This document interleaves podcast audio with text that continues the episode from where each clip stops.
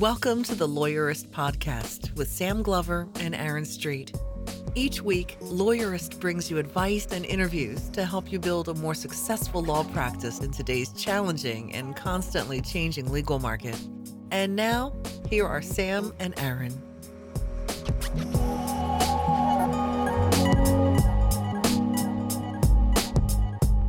Hi, I'm Sam Glover.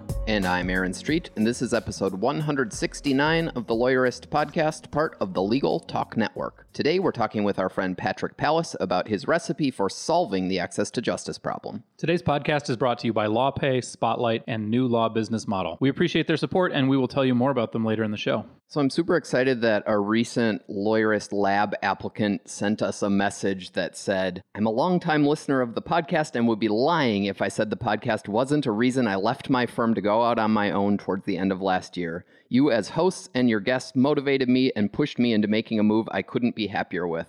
I That's love, awesome. Yeah, I love hearing a story of how any of the work we're doing is helping lawyers make positive change in their practices, and this was very heartening to hear. Very cool. If you are interested too, that came in as part of a lab application. And if you're interested in learning more about the lab or applying, you can find that at lawyerist.com slash lab.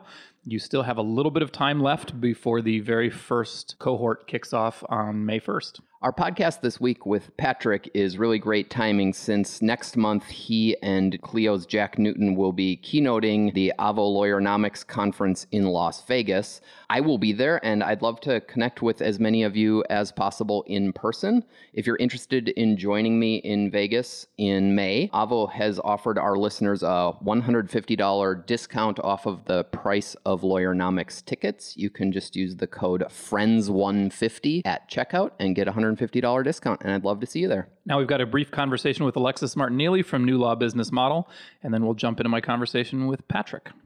Hi, everyone. This is Alexis Neely. And about 13 years ago, I realized that the traditional law practice model was broken. And as a mom with two little kids at home, I went and started my own law practice and created a new law business model that allowed me to build my law practice from scratch into a million dollar a year law business, serving clients I absolutely loved in just three years. And since then, I've taken those strategies that I tried and tested and learned about in my own practice, and I've taught them to hundreds of lawyers who have since then built six and seven figure law practices that they absolutely love using this new law business model. So, Alexis, maybe you could start out by telling us what is broken about the traditional law firm business model. Sure. I'm sure many lawyers here are really feeling it in their own lives right now that billing by the hour or flat fees that are way too low to deliver a service that is actually any different than what clients could get for themselves online is simply a race to the bottom mentality that results in lawyers working way too hard, not earning enough money, on the cash flow roller coaster constantly, feast or famine style, and totally stressed out. And most lawyers are doing it because they want to be affordable. And yet they aren't seeing that trying to be the most affordable and billing by the hour is actually oftentimes the most costly for their clients and definitely for themselves. That makes a lot of sense to me because you can only bill so many hours in a day. And if you charge less for it, then you just make less money or you work yourself to death. Yeah, that's what's happening for most lawyers. So, what's the way around this? What's the solution? Well, the solution that we've identified is called the affordability paradox. And it is to get rid of charging by the hour and move to flat fee billing that allows you to command premium pricing while still being the most affordable option for your clients to receive the outcome they desire. And that's the paradox is that you get to charge a premium fee while also still being the most affordable option for your clients. Gotcha. Okay, so when you're doing this, you've mentioned in the past a couple of strategies. What are the two strategies yeah. you need to use to try and overcome that? Yeah, to leverage the affordability paradox, um, you have to use the strategy of preeminence. And that means that you really do have to be the best at what you do, even if you are just starting out. And the good news is, is that by leveraging technology and systems, you actually can become the best at what you do in your community relatively quickly. So that's number one. You have to become the best at what you do. And number two is that you need to break the time barrier. Now, the time barrier occurs when you're trading your time for dollars. So, for example, your fees are specifically based on how long you spend on something. That's what we've been taught, that's what we've learned. And a lot of lawyers think that they're breaking the time barrier by charging flat fees. But in fact, you're stuck here because you haven't really done it. You're still trading your time for dollars. So, when you break the time barrier, what you're doing is you're building systems that allow you to leverage your time and get more and more efficient.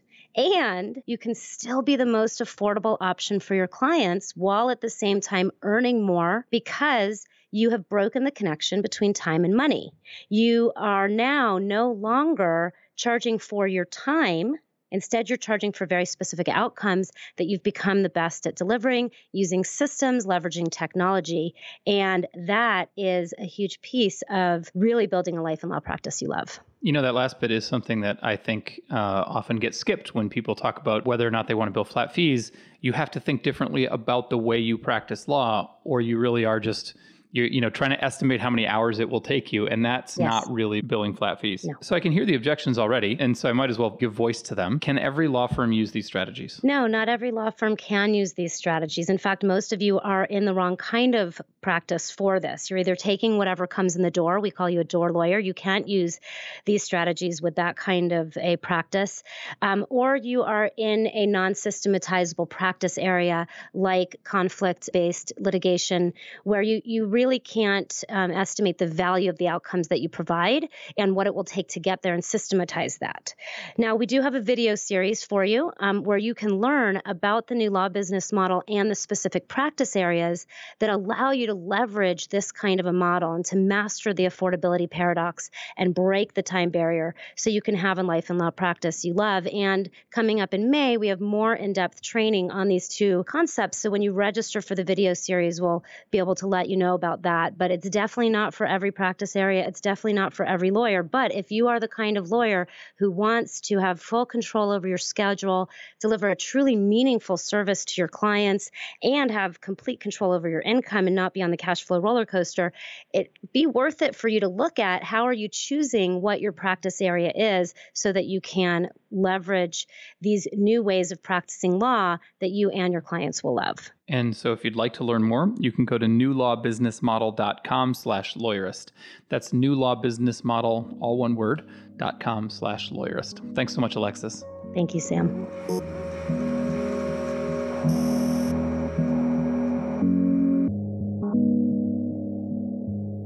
I'm Patrick Palace. I'm the past president of the Washington State Bar and uh, currently serve on the uh, executive board for the National Conference of Bar Presidents.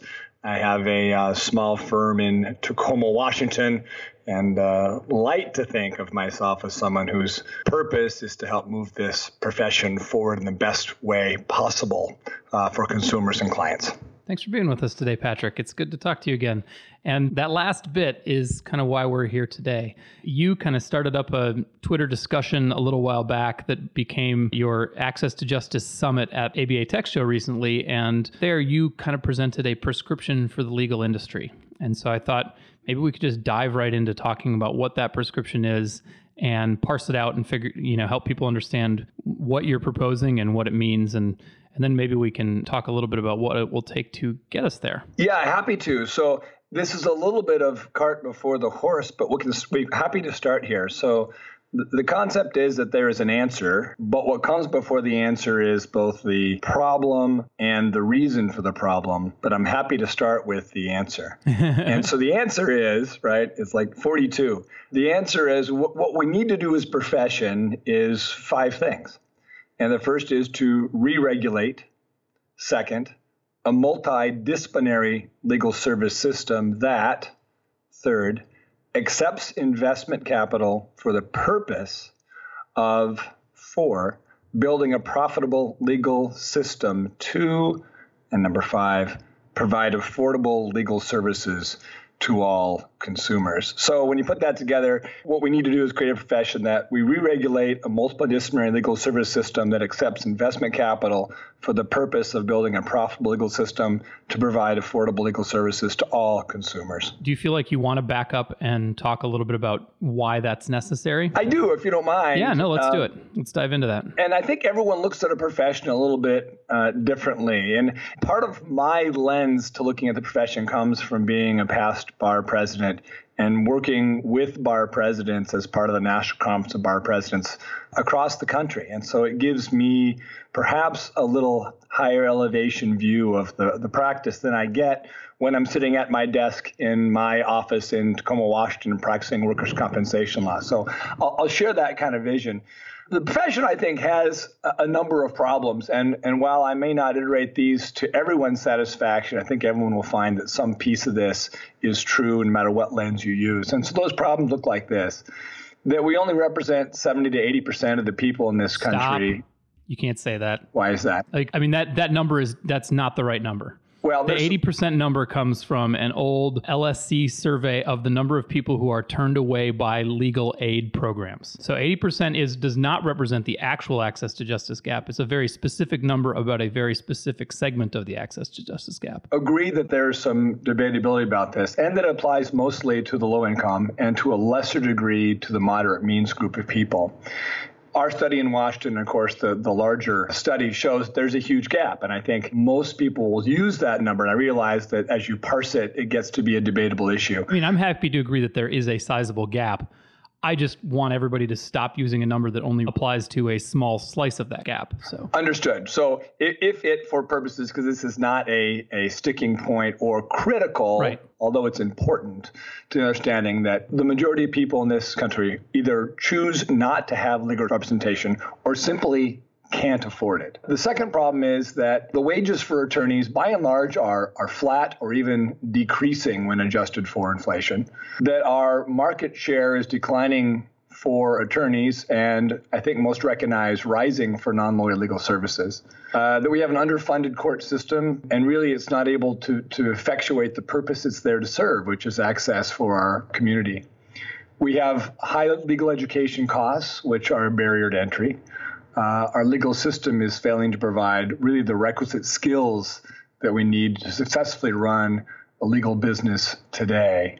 And granted, there are schools that are doing this, but I think these are, these are broad generalities. We don't have investment capital to grow our profession or to adjust consumer needs that are out there. We have no multidisciplinary diversity within our profession to allow us to grow or to mature or, or really to adequately compete we have a monopolistic and protectionist regulatory system that creates barriers to accessibility uh, to consumers and to our citizens. We have a national organization that, that I love and I'm, I'm deeply part of, but really that's been unable to effectuate meaningful solutions to any of these problems.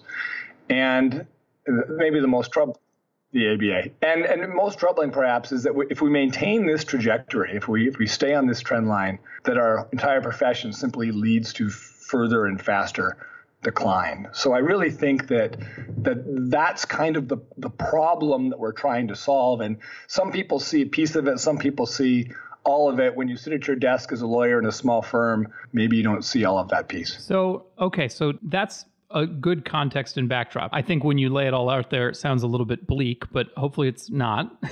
and um, and now let's take apart your prescription. So um, so first of all, you said re-regulate. What do you mean by re-regulating? Well, there's one more piece to this that I think that comes to what re-regulation means, and that's uh, looking a moment at what our regulations are. Right? We have this this kind of artificial monopoly in in law, and it's created by these two protective barriers, both that you have to go through law school and then you have to pass a bar exam. And we get this beautiful opportunity to create a scarcity of resources in economic terms where we create a high demand because there's few lawyers. It's a supply and demand problem that's created by this regulation, this protectionist that's created with these barriers that we set up through our mostly through our ethics regulations, but through through state law. And it gives us some special advantages, right? Because we have an occupational license, mm-hmm. because we're self-regulated, and because lawyers who are judges decide all the cases. And one of the tools that I think lawyers have besides you know, the bar and the bar exam and having our own license and our own self-regulation and judges is that we try to protect and grasp onto our industry by saying we need to protect from the unauthorized practice of law. And we can't, we have to stop everyone from coming in. And so we keep our competitors out. We keep our lawyer wages sustained, although frankly, not high. And we think this is really uh, a sweet deal. But the thing that happens when we do this really is quite bad. It's quite hard for lawyers, and I don't know that lawyers always see these things. I'm going to go through a short list, and then we'll we'll turn to some of the solutions here, Sam. But the things that happen is that when you create these artificial barriers and we silo ourselves inside of our own occupation without being able to get help from the outside, these things happen. There's less effort made to innovate because we're in a protected state that results in, in decreasing growth for the entire profession because we don't have competition. The firms that are out there become concentrated, really, really, really quite homogenous. Firms look more and more alike in size and in shape and what they do. Uh, there really isn't standout firms when you look across our country. There's really minimal or, or no capital investment that comes into infrastructure, well, no before, research before and development. Before we start talking about capital, let's finish talking about re-regulation. So, yeah, uh, but essentially, you're not quibbling with one rule here or a rule there. Um, you're using this as a way to talk about opening up the market. Correct. Yeah. Really, it, it, it, has to be because without things like investment or diversity of business partners, uh, we have this huge decrease in productivity and frankly flatlining in wages. I hear lawyers telling me, you know, it's just been, it was Christmas was hard. There wasn't really people coming in, or it's getting harder and harder and more competitive out there to get clients. Uh, I'm getting fewer and fewer opportunities to find big cases, and I don't know what they're seeing. That it's, it's all of these things coming together that's I mean, as a, as a practical matter, the industry has already been re-regulated. It, it's just taken a while for the industry to wake up and realize that that's happened. I mean, lawyers are competing with non lawyers right now and that's part of the reason why business has gotten harder for lawyers. And because we're not we're, lawyers aren't doing a good job competing with the alternatives. No that's that's absolutely right. I mean there there are legal service companies that are that have been working the way from the bottom up, taking the cases that we don't want, uh, charging less than we would ever do, right? And now it's starting to develop into competing one on one with lawyers. And even though it's maybe big as a revenue dollar, when you look at the entire profession, it's still a relatively small portion of the, say, $300 billion are estimated to be part of the uh, revenue that, that is the legal practice. Mm-hmm. And so when you talk about multidisciplinary legal service system, you're also talking about having non-lawyers involved. That's right. That's right. I, I, I mean, know, Jordan Furlong hates to talk about non-lawyers versus lawyers, and I and I, I totally agree. get that, but it is useful in this conversation to make that distinction for sure. That's because it's kind of a us versus them thing, and and it really can't be an us versus them thing. I mean, we right. really are all in this together, and our goal really has to be the same goal, which is to to serve the public. That our duty is to provide legal service to the public. And granted, there's other things we need. We need a sustainable business model. We need to make money. We need, in fact, to be to be profitable.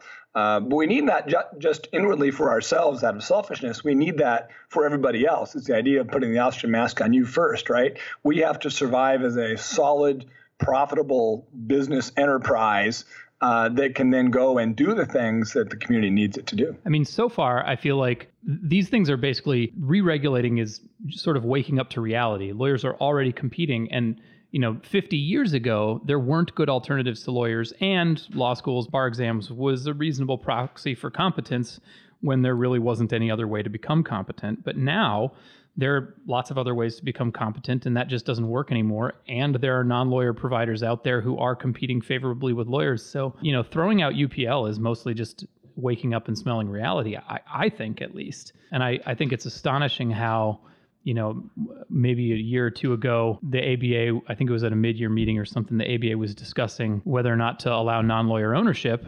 And uh, a whole bunch of people stood up and basically said, you know, no, I want protection, which is not the same as saying, no, we need to protect consumers. and so I think if that's where we've gone, you know, UPL is should go out the window. So I'm with you there so far. Let's talk about accepting investment capital, though. That's one where I'm not sure everyone understands what the difference between accepting investment capital is and what if lawyers just started reinvesting in their own firms for a change? Yeah. So there's layers to this. I guess in the simplest form, if we take a model of, say, a tech company, and you have a great idea and a viable business, and you would like to expand that because it's scalable, it's smart, it's something everybody needs. And so the first thing that you may do is start looking for uh, venture capital. You need money to come in. You probably also need some some expertise from different fields to come in as well. And and this is a, a model that, that lawyers, I'm going to say, want, whether they realize it or not. What we do is we practice law. We write pleadings, we go to court, we work on contracts, we represent, you know, families. And it, and to lawyers who've always done it this way, it probably feels like that's um, just the way we do it. The reality is that we have a set of handcuffs on us because we don't have the money from other areas of the economy to be able to build legal into what it needs to do. We don't have the help of other professions to help grow us. I mean, imagine for a minute that if truck drivers were in charge of the entire trucking industry, what would that industry look like if the only way you could own a trucking company was if you were a truck driver? Or what if you were a, a, a train engineer? Uh, would you expect to see this massive railroad system that's in place if everything was run by train engineers? Or even maybe a better example are pilots. If only pilots could control the industry, would we have airports? Would we have the Alaska Airlines, United Airlines out there? And so, the same concept that we as lawyers believe that we can silo the entire profession and everything about that profession, and that we have all of the skills and the abilities to run that infrastructure is crazy. And so, the reason we need investment is because we need money from outside of our profession to come in and reinvigorate innovation and growth and opportunity, and frankly, other skill sets so we can expand law to serve the people that it's not serving today. I go back and forth on this a little bit. Like I think a lot about the law firm that I would build if I dropped lawyerist and went back into practice today or tomorrow or whatever. And uh, and it, and it would require um, me to have non-lawyer owners. I, I don't think I could build a firm that I would want to build without it, but I think I could probably figure out a way to get it done. But at the same time, like uh, on the other hand, I'm not sure I want a company functioning at the scale of Uber to become the next legal services provider because you know that that sort of unicorn level Silicon Valley approach uh, seems to go wrong. You know about 10 times for every time that it goes right. And that idea of throwing all your eggs into one basket scares me a bit. I don't think I actually like that idea very much. Now I realize, you know, state barriers is maybe a different issue and maybe it makes it harder to get to that level. But um, I, I don't know. I go back and forth on whether or not I think outside investment is a great idea but also because I see law firms like, say, Countertax up in Canada or Billie Tarascio's firm, who we've had on the podcast, who aren't pulling all of their profits out every month, who are reinvesting in their firm, having a long view, building for the future, that are able to build innovative firms in the way that I think we want to happen, and they don't require outside capital to do it. Well, it's, it's all a matter of scale, I think, isn't it? If if we're satisfied representing a smaller portion of the community, then sure we can look to sol- solo small practitioners, even medium firms, and say, why don't you guys just be a little more innovative? Save your money, put your pennies together in your savings account, and maybe you can grow your practice a little bit better. And all that is good, and all it's important. Everything you say is right, but it's a matter of scale because there's this huge population that's underserved or, or not served at all. And if our goal at any point is to have the desire to provide adequate and affordable legal services to people in our country that need it, then the model that we're in, even if we're amazing savers and even if we're individually innovative, will never get us to that point. And in fact, I think that the pressures from outside will continue to consume our practice faster than we, at the glacial pace that we move, can grow it. I think you're probably right that um, this is another one where it's just wake up and smell reality, because uh, again, you're there are there are companies who are taking investment capital who are operating at massive scale and trying to figure out how to gain inroads on the legal community. Although I actually think what most of those companies are doing is disrupting markets that aren't lawyers' markets. For example, I think uh, you know LegalZoom is starting to figure out how to compete with lawyers mostly by partnering with lawyers. But before that, they were mostly competing with the forms that you could buy at OfficeMax, and they disrupted the heck out of that legal market. But I don't think they did a whole lot to lawyers at first. But they're finding their way in,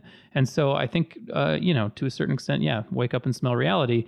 Um, non uh, investment capital based companies are definitely finding their way in and competing. So. Well, you know, the, the, the, work certainly is in finding what that balance is, right? I mean, yeah. the fear that lawyers have is, hey, if we let in an accounting company or an insurance company into our profession, then they're going to steer their direction for their benefit, and and somehow our integrity will be in, impugned by all of this, and won't be able to practice with the, you know, ivory tower approach to ethics that we always have. And, and, and while I, I give a nod to that and, and respect that that lawyers really want. I just want. don't think there's any evidence for that, though. Well, I mean, you look at the current model of, of law to say that large law firms aren't motivated by money, right? Um, is is is kind of a crazy idea. We're not an ivory tower industry, even though I think we we aspire to be such. But thinking that law- that lawyers are going to be corrupted by money at this day and age with the structure we already have, I, I, think doesn't make any sense anymore. So bringing in other companies, it's a matter of what that balance looks like, right? We we're the ones who are the experts in law, but we're not experts in anything else, and yet we're running this entire industry by ourselves. We need help. Yeah, I think Jordan Furlong, to mention him again, makes a pretty compelling case that. Uh, what most lawyers think of when they think of client service is anything but. and and that if that's what we're trying to protect, then we're probably going about it the wrong way. You know, I feel like working with a lawyer is way too often uh, uh, sort of on at the same place in my life as going to buy a used car or getting my teeth pulled. And if if that's where lawyers are at when it comes to client service, then they deserve to be uh, outcompeted and and they deserve to have other people take the business away from them. Uh, maybe I'm I guess l- let me try and move us forward to the next piece, which is uh, yeah, building sure. a profitable legal system. Say more about. I, I, think you've already been touching on that, um, but say more about that. Yeah, they really are kind of part and parcel. And let me just tie a couple of these things together with with the idea of a profitable legal system. Um, we really need to have a system that is sustainable which ours at the moment really doesn't seem to be. Both Avvo and uh, Clio have done studies to show that lawyers aren't making any more money today than they were 10 years ago. And when you uh, when you factor in CPI, then then really maybe we're exactly flat or declining uh, in in wages, and that's just not sustainable, particularly with the outside pressure that's coming to uh, to our profession from other companies and other legal service uh, providers. One other piece here that I think is important comes from the Clio Trends report. Like I mentioned, like the, the five bad things, the six bad things that are happening to us because we have put ourselves in this protectionist silo, thinking it's protecting us. But what it really is doing is keeping us from being able to realize our potential.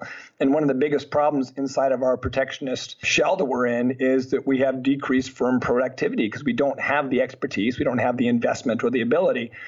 The legal trends report that Clio put out in 2017 gave some pretty startling statistics that I think most people have heard. And, and without going into any great detail, I'll just mention this, this critical part that of the eight hour workday of lawyers, they really expend 2.3 hours or 29% of their workday on billable tasks. And then they only get paid for 1.6 of it, right, as utilization rate. And, and that left Clio with, with this cliffhanger like, where do the other six hours go, lawyers? right? What did you do with your other six hours in your yeah. day? And I think everybody read this national study of the last two years and said, "Wow, that's that's pretty shocking." Yeah. I, I, think this just underscores a point that we have decreased firm productivity because we don't have the skills or the abilities. Really, I'm not to, sure that it's decreased. It's just static, probably. It, it, it, some will say it's absolutely static. I mean, the reason why lawyers have to charge two, three hundred bucks an hour is because we're only billing two hours a day. right. No, I think I think there's truth to that. So the, the critical part of, of this this concept, what we need is this profitability.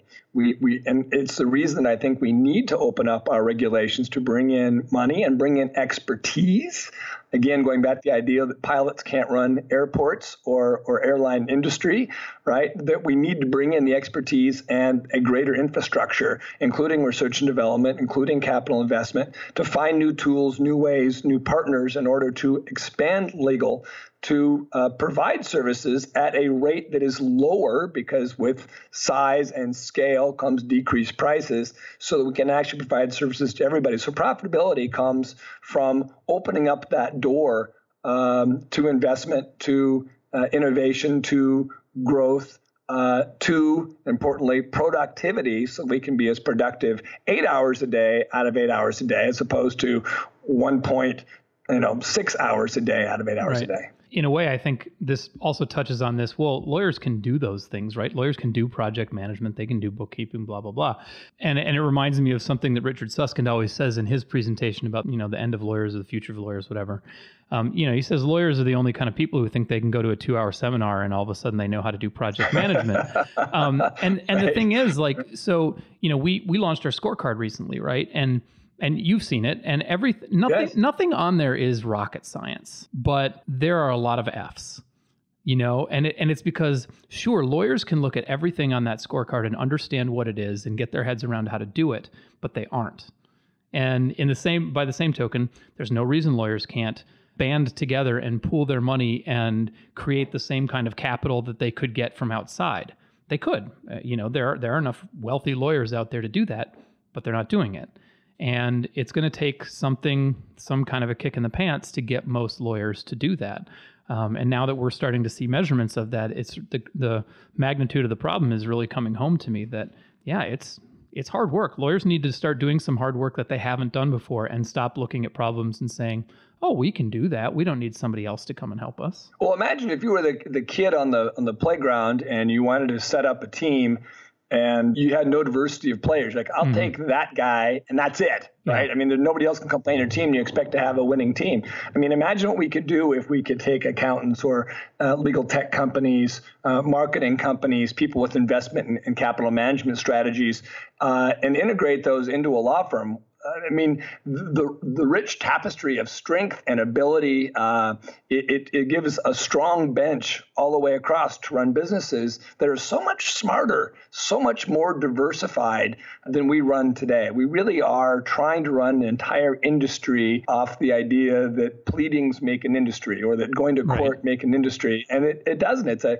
it's a very limited skill that's very very important, but it's not a skill uh, that is enough to encompass or you know be the umbrella for an entire industry. And and once lawyers realize that we have siloed ourselves and caused our own problem here, and that the solution is that we can grow, we can make more money, we can represent more people, uh, we can leverage uh, our great lawyering skills uh, by bringing in others and taking an investment or taking in capital and, and, these things, the, the better off we'll be. It's, it's, it's a little surprising to me that that we're comfortable holding on so tightly to this model because it's what we know, and we're so scared of the unknown out there, even though I think the unknown is written on the wall in great big letters that it's coming and it's ours to drive the bus in that direction right. to grow and revitalize our profession, or it's us to sit in the back seat, let somebody else drive, and let our profession decrease and decrease and decrease and be minimized and minimized until we lose all of our power, our voice, and our ability to drive it. So, we're going to take a few minutes to hear from our sponsors. And when we come back, we're going to keep talking about access to justice with Patrick Palace. We'll be right back.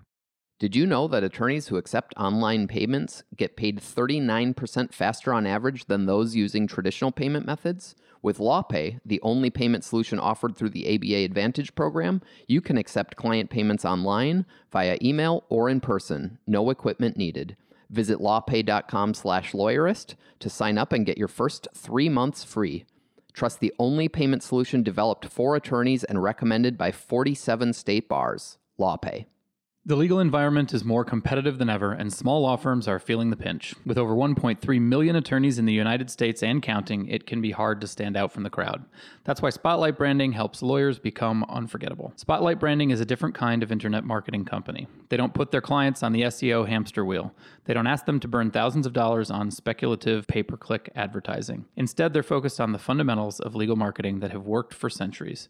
They use the internet to build a premium brand for solo and small firm lawyers. They put systems in place to create top of mind awareness, allowing their clients to maximize referrals and repeat business. It's the smart way to grow your law firm. Learn more at spotlightbranding.com/lawyerist. If you've ever considered doing estate planning but think it's too dry and boring, or have been afraid it might not earn you what you need because you have to compete against LegalZoom or the dreaded $1,500 estate plans, check out the website estateplanningsrules.com to get a free guide that lays out step by step how some lawyers are regularly commanding average fees of four to five thousand dollars per estate plan, and you'll discover why regular, everyday people are happy to pay well for estate planning services that you'll love to provide. That's estateplanningsrules.com, brought to you by New Law Business Model, where you get to love being a lawyer again.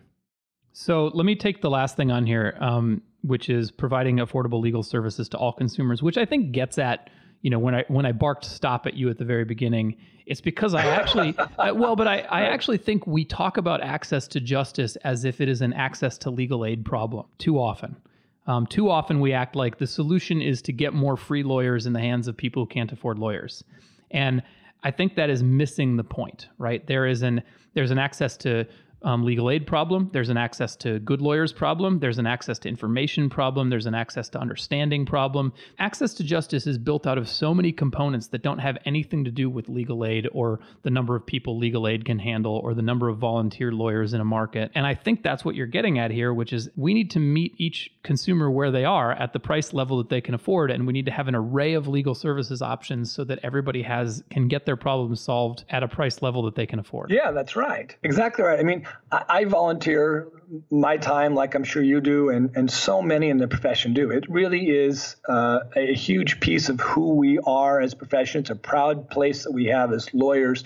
I think lawyers volunteer time more than any other profession out there, more than architects or accountants and even doctors. But no amount of volunteering, uh, going down to your local clinic, is going to meet this gap that's out there for the need for for legal services. It's got to come from a whole lot of it's got to come from a brand new direction, frankly. And the the broader idea of driving down costs by widening the tent for all of us, I think is the way that we, we get there. We need to be able to bring in money and really retool our practices one by one or state by state in order to make law affordable because at the current rate of the cost of being a lawyer through our law schools uh, and taking the bar, uh, the barriers that exist, the cost that it requires us to charge in order to provide services, it's just, it's ultimately not workable. And so at the end of the day, I think we can do all of these things that, that I've mentioned investment to, to re-regulation, et cetera, to help provide affordable legal services to all. That's where we end up at the end of the day. If yeah. we provide affordable legal services to everybody, A, we meet our charges, our obligation to the, to the community, B, it can be profitable and sustainable for us to do that. I mean, I know you've heard these numbers out there before that that some would say there's upwards of 180 billion dollars in this latent market, this market that really hasn't been utilized by lawyers because we don't know how to get to it or we can't uh, charge low enough amounts of money to access it. Uh, and so other companies, providers, have stepped in to, to start that. Um, I mean, I think you, you were with me at. when we heard from Arag talking about how you know part of that market is you know I, I always push back on affordability because affordability isn't actually the biggest part of the problem. Arag was digging into uh, the numbers of the one of an, the ABA's studies that showed that the majority of people who don't hire a lawyer don't hire a lawyer because they don't think they need one or they don't realize they have a problem that a lawyer could help with or um, a number of it, it, takes a long time before you drill down to i couldn't afford it as the reason why people don't hire lawyers which i think is is an interesting uh, and more compelling problem that uh, it's not just a marketing problem although i think you know we could do a better job you know putting ourselves out there but there's so much more uh, nuance to that uh, why people aren't hiring lawyers and the access to legal help problem than than i think we sometimes put out there and and I, I don't. I think your prescription is directionally probably correct. Um, you know, we I think we could have an hour long podcast on each one of those things and then take questions for another 45 minutes after that. right, right. Um, and then and then spend three days at ABA conferences arguing about them um, in the legislature there. But let's take your prescription um, and move into the part where I start getting frustrated, which is how do we make it happen? Yeah, no, agreed. And so during the summit, you know, I, I, I put out this idea of what we need to do, and as everyone talked, no one pushed back against. That's right. That's that's the problem. What we need to do. Uh, and then it was, you know, an hour and a half discussion about, well, what does it look like? How do we get from here to there? And so the conversation really is about building that bridge. How do we get to those goals with the current infrastructure and with the current economic pressures that we have? And you know, here's my I guess my my short answer to the degree that there is one. I'm not sure that the ABA is in a place to take us there. I'm not sure despite the great leadership of so many state bar presidents that I work with, that even they're in the best place, although they're an important place to drive this forward because so many of the rank and file lawyers really see all of these issues as a threat to their livelihood and an insult to their integrity as a as a lawyer as opposed to seeing it as an opportunity and in fact a necessity that's coming if we don't I mean that, that feels like the biggest thing to me right a bar association is an association of its members it's it's supposed to represent them and advocate for them and doing what you suggest means turning your back on probably the vast majority of your membership which I don't I don't think bar associations can do that. Well, I, I think that's where you and I may say more. Yeah. go different directions here. As a bar president and as one of the people that trains presidents nationally, our number one duty is to the public as a bar and as bar presidents and as bar association. That's written in to to many, if not all, missions in bars in one form or another. In Washington, it's the very first sentence that our, our duty is to the public. Mm. And the idea that bars are just trade associations, I think, is is a, a, common misperception. I think we're there to help grow the profession. We're there to help the profession succeed and survive, but not at the cost of doing harm to the profession or harm to the community. The community comes first. And so while it's hard for members of bars sometimes to swallow the idea that their bar has to do something for the greater good, it's absolutely a requirement of our mission as bar presidents and as as bars. Okay, and but for at, those bars that but as, those bars that to, go ahead. As a practical matter, let's say a bar association went, okay, we're no longer supporting unauthorized practice of law. That's not our thing.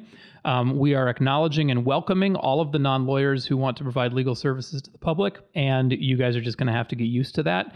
And uh, we are also supporting a path towards uh, regulating the provision of legal services no matter where it comes from. Their membership is going to crater. And as far as I know, almost every voluntary bar association out there is really, really struggling to get members right now like that's an doing as you suggest is an existential threat to every voluntary bar association, right? Yeah. If you did it for purposes of building bar membership, I don't I don't think that's the right pair of glasses. well, to, it to, won't to, help. yeah. to, to look through, right? But the reality is, is that that that bars are struggling to be relevant to their members right now anyway. And, and while they are and they're critical, it, the profession is in a place that, that feels a little bit like heading into to crisis, and there needs to be solutions. And I think bar leadership are the ones that need to step up. They're the ones that need to have the knowledge to make the solutions and to take the brave step forward. But even if the bars as a partner, as a incubator, as an innovator can't take us all the way there, it's a reason that we have Supreme Courts because Supreme Courts can change uh, the rules.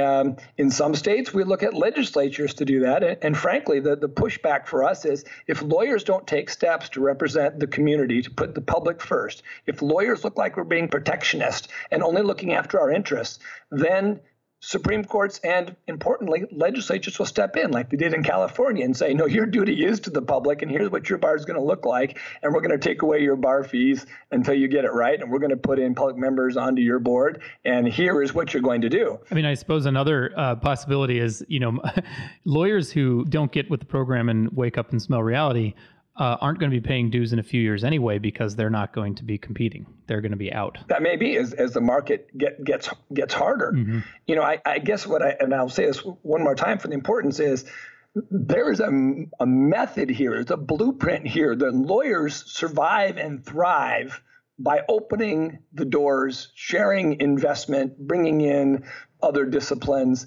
and we all thrive together to grow the kind of legal solutions that we need to do. How that gets implemented is sometimes a challenge. And I'm going to suggest to you there's a couple of uh, discussions going on around our uh, legal community of ways to do that. Um, and I'll start with the one that's least popular and frankly I think is least viable, which is simply deregulate. Um, there's an argument going on out there that all of these occupational licenses are this protective barrier that's really driving up costs and they're unnecessary. I, do see need to have uh, regulation for lawyers.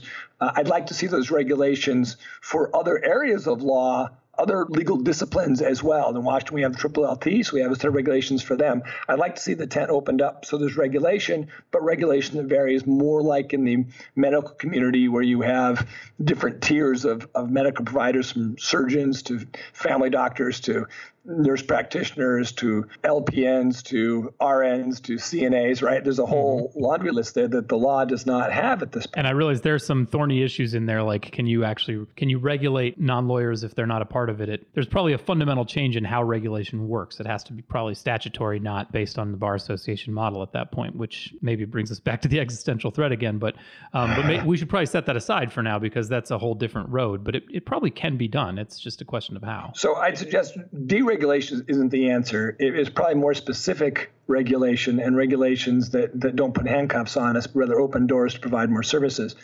I think a more sustainable way to do this is through our Supreme Courts to make regulatory changes, right? One state can make changes. The best models will determine be determined by the market. And if, if a state makes the right changes and those lawyers start to thrive and that state uh, sees success and the access accessibility of of, of lawyers uh, begins to to grow, uh, then other others will follow because they see look at Washington lawyers are doing well. Their their the, the amount of money they're making is going up. Their their whole ecosystem is is thriving by because they made these changes. And you'd think with all the jurisdictions out there, we'll we'll eventually get some experimenters. We have to. Yeah, and we, we already have, but we'll we'll see more. Um, and we've seen it around the country, right? With with UK and Wales and and um, Canada playing with these ideas. I mean, all all around us, uh, these kind of things are happening. We have them uh, as a testing ground to see what's working, what's not working, so that we can make it that much better.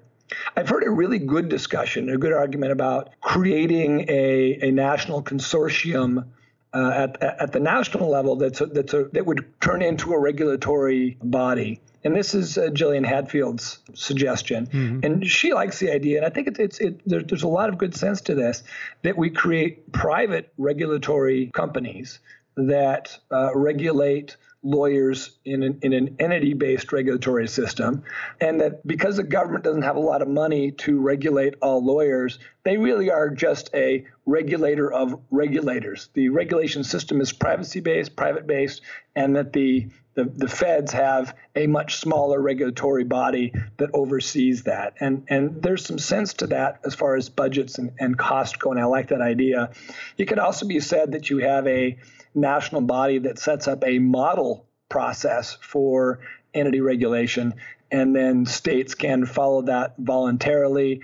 Um, Supreme Courts may adopt rules consistent with that model rule, and then we continue to work the model until it, it, it really is a solid uh, marketable, successful model. It may take some iterations, it may take some changes, it may take multiple states trying new and inventive ways to do it until we begin to transform the profession to one that really is a model that is healthy and sustainable and profitable again. I mean, I think, you know, at Lawyerist, our perspective is kind of um, we're going to help the lawyers who who get it and who understand that that this is what the future is going to look like, um, which are some of the things we've talked about. Right, you you just have to be more competitive. You are competing with non lawyers. Um, and you need to create a, a, different model of profitability. That's kind of core to what we believe in what we do. Where I start getting frustrated again is when we start talking about the court system. And, and I think access to courts is a huge part of access to justice. And maybe I've related this anecdote on the podcast before, but I was recently talking to a district court judge who was complaining about all of the pro se people he had to see and how how awful that was. And and you know I tried to point out I mean that's isn't that like 70 to 80% of the people that you see? Like isn't what is it going to take to get you to think of your job as serving the vast majority of the people who come in front of you instead of lamenting the fact that more of them don't have lawyers with them. And and I, I'm not exactly sure how because I, I I've said before I think courts are the one the one place where you know disruption can happen so quickly, um, but at the same time they're almost institutionally un, unmotivated and, and potentially incapable of even seeing the road to disruption or doing something about it. And I get so frustrated because it just doesn't seem like there's any real will or momentum there. But I mean, imagine a family court system that built its entire model around, you know, standardizing on forms so that anybody who had to interact with the system could get basic things done simply through the court's website without having to go through a lawyer. Imagine how transformative that would be and what a difference it would make and then imagine, you know, how bad most state court filing systems, electronic filing systems are. And if you even think the courts could get their heads around doing it, even if there was a will for it. And that's where I just start getting so frustrated again because I it would be so amazing, and I just don't think there's any chance of it happening or happening well. Well, lawyers have an advantage over our court system. Yeah. Uh, you're you're right about everything you say in, in the court system, but courts are you know grossly underfunded yeah. and are trying to do the work of the people on dimes for the dollar. And they're broken into their fiefdoms from the top court all the way down to the municipal court, and everyone has their own model. And trying to bring them into into sync so they all work together in some seamless way to provide services to the community uh, has been a challenge that hasn't been met at this point, even though as we get into um, greater solutions through through AI, uh, we find greater ways for uh, resolution of, of disputes electronically and online. You know, Shannon Salter, I know that you've you've interviewed in the past yep. in British Columbia, has created an amazing system uh, up there to help do dispute resolution for small claims under six thousand dollars and resu- and have resolved thousands without the need for court intervention or lawyers or trial or even appearing in court. When I, you know, I think you just actually touched on something that I think is interesting. In the same way that lawyers who refuse to change are eventually going to become um, irrelevant um, and out of business, most likely. I think what kind of flew under the radar during that conversation is that Shannon Salter's um, Civil Resolution Tribunal is an end around the courts, right? That came from the legislature. It's not a court entity.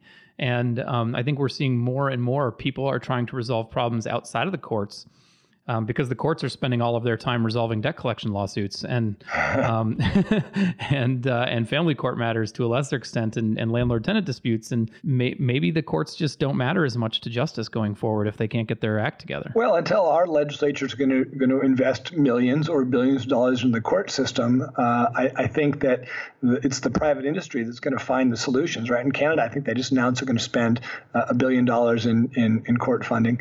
If we did that, then we start to find those solutions solutions. But in the meantime, we're back to um, you know bringing in capital, bringing in um, innovation, uh, finding outside sources for people that aren't lawyers perhaps to find solutions to the legal problems by giving greater access. And so what shannon's doing is a good example of that. What what paypal does you know resolving their millions of disputes or ebay uh, without lawyers is a great example of the kind of things that we're capable of doing in private industry that will resolve problems in the court system and make great solutions in our entire in the bigger picture of our, of our legal system. And i'll add this piece too with with lawyers there is kind of a cultural idea that we have to represent people from from cradle to grave, right? We take the case yeah. on, only we know all of the answers and and only we can parse all of the issues like a bar exam to decide everything people need and give them the complete story on their case.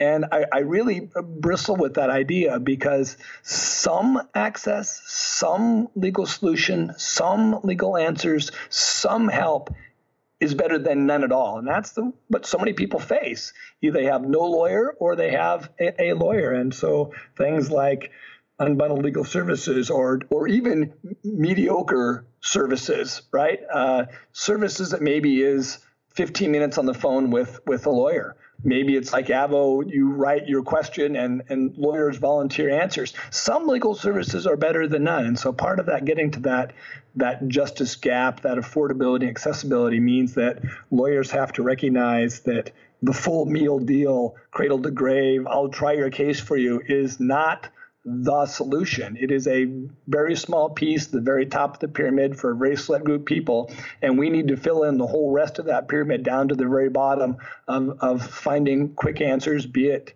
by a chatbot or by a form, uh, all the way up to litigating. We need to have that full array of legal services provided before we're going to be able to fully represent people and provide the kind of access and affordability we need to. Well, and you and our listeners have heard me harp on this before that solving legal problems is just a small piece of solving actual problems. And, you know, we've talked about part of access to justice is people don't understand they have a problem that a lawyer can help them solve or that or that it has a legal aspect to it.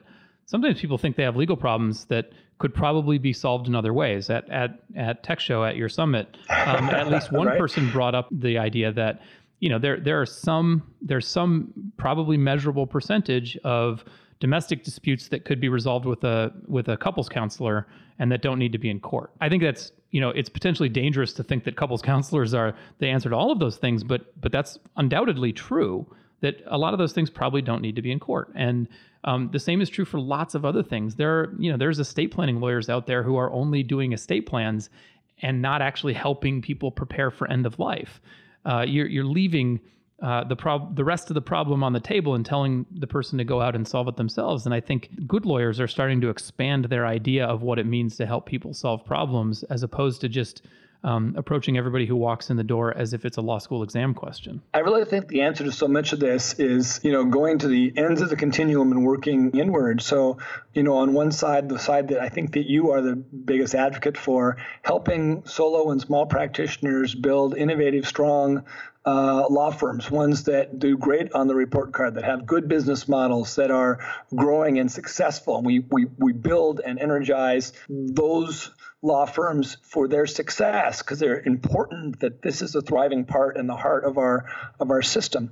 On the other side, we need to start developing and opening doors so that the tools that these solo and small firms have can be leveraged to be even more advantageous to them to represent more people to have more money to have more growth to have more opportunity for innovation to bring in other disciplines to, to help them really uh, grow the things that they can do. And so if we modify regulations to help do that and then we help grow and like what you're doing on your end you know, we continue to expand the entire profession in ways that, that people may not be seeing day to day at their offices, but can see in a bigger picture is going to make a stronger, healthier, sustainable practice for for all of us. Uh, there's also no rule that small firms can't build big solutions. So, no, that's exactly right. And, and, and, and, let me just put out this last piece too, because I, I know that we're we're getting to that last old. So where do we go from here thing, yeah. right?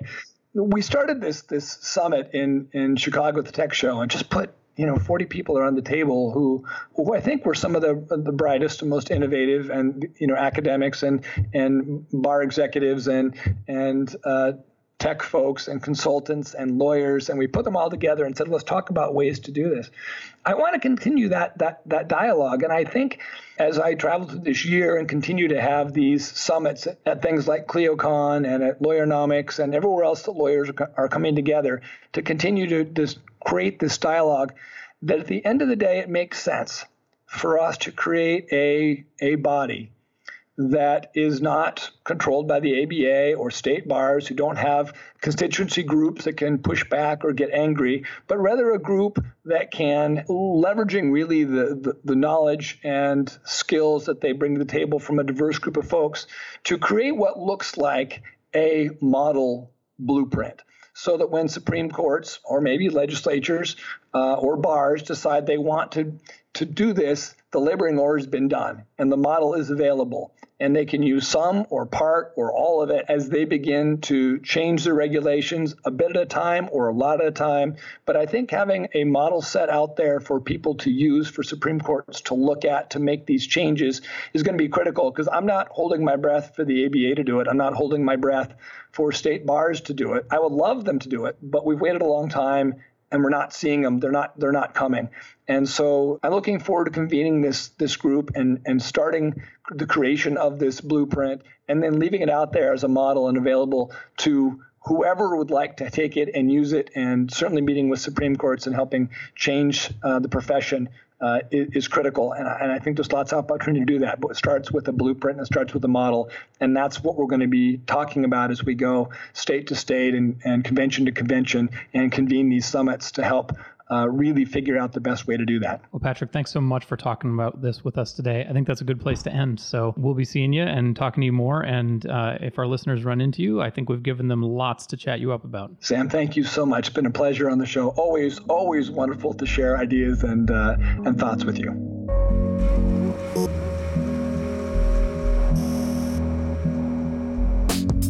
Make sure to catch next week's episode of the Lawyerist podcast by subscribing to the show in your favorite podcast app. And please leave a rating to help other people find our show. You can find the notes for today's episode on lawyerist.com slash podcast. The Lawyerist podcast is produced with help from Lindsay Calhoun and edited by Paul Fisher. The views expressed by the participants are their own and are not endorsed by Legal Talk Network. Nothing said in this podcast is legal advice for you.